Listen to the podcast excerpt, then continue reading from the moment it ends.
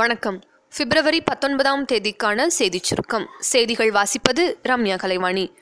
தமிழகத்தில் நீட் தேர்வு எழுத மத்திய அரசு கூறியுள்ள உள்கட்டமைப்பு வசதிகளுடன் இந்த ஆண்டு 550 மையங்கள் தயார் நிலையில் உள்ளது என பள்ளிக்கல்வித்துறை அமைச்சர் திரு செங்கோட்டையன் தெரிவித்துள்ளார்.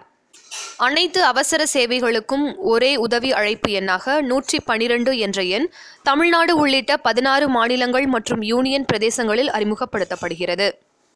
வழக்கத்தை விட பூமிக்கு நெருக்கமாக வருவதால் இன்று இரவு தெரியும் முழு நிலவு பெரிதாகவும் ஒளி பொருந்தியதாகவும் இருக்கும்.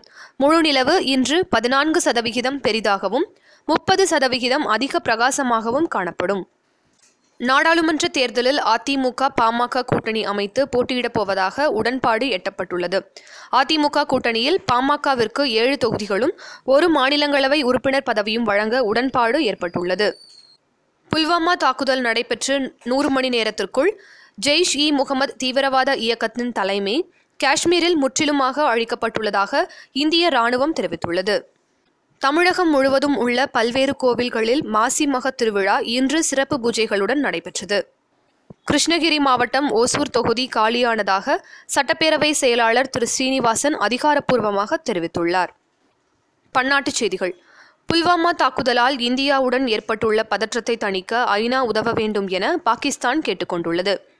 தேர்தல் விளம்பரங்கள் தொடர்பாக புதிய விதிமுறைகளை வகுத்திருப்பதாக கூகுள் மற்றும் ஃபேஸ்புக் நிறுவனங்கள் தெரிவித்துள்ளன.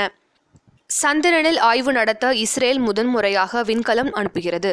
இந்திய நேரப்படி வருகிற 22ஆம் தேதி மதியம் 1:45 மணிக்கு இந்த விண்கலம் செலுத்தப்பட உள்ளது. விளையாட்டுச் செய்திகள். சென்னை நேரு உள் விளையாட்டு அரங்கில் நடைபெறும் ப்ரோ கைபந்து லீக் போட்டியில் மும்பை அணி அகமதாபாத் அணியை வீழ்த்தி 2வது வெற்றியை பெற்றதுடன் அரையிறுதிக்கும் முன்னேறியது. IPL 2019ஆம் ஆண்டுக்கான முதல் 2 வாரத்தின் போட்டி அட்டவணை வெளியிடப்பட்டுள்ளது. இந்த போட்டிகள் மார்ச் மாதம் 23ஆம் தேதி முதல் தொடங்குகிறது. முதல் போட்டி சென்னையில் நடைபெறுகிறது. சையத் முஸ்தாக் அலிகோப்பை தொடரில் ஹைதராபாத் அணிக்கு கேப்டனாக அம்பதி ராயுடு நியமனம் செய்யப்பட்டுள்ளார். நாளைய சிறப்பு. உலக சமூக நீதி தினம் மற்றும் தமிழறிஞர் கா நமச்சிவாயத்தின் பிறந்த தினம். இத்துடன் இன்றைய செய்தியறிக்கை நிறைவு பெறுகிறது. மீண்டும் நாளை சந்திப்போம்.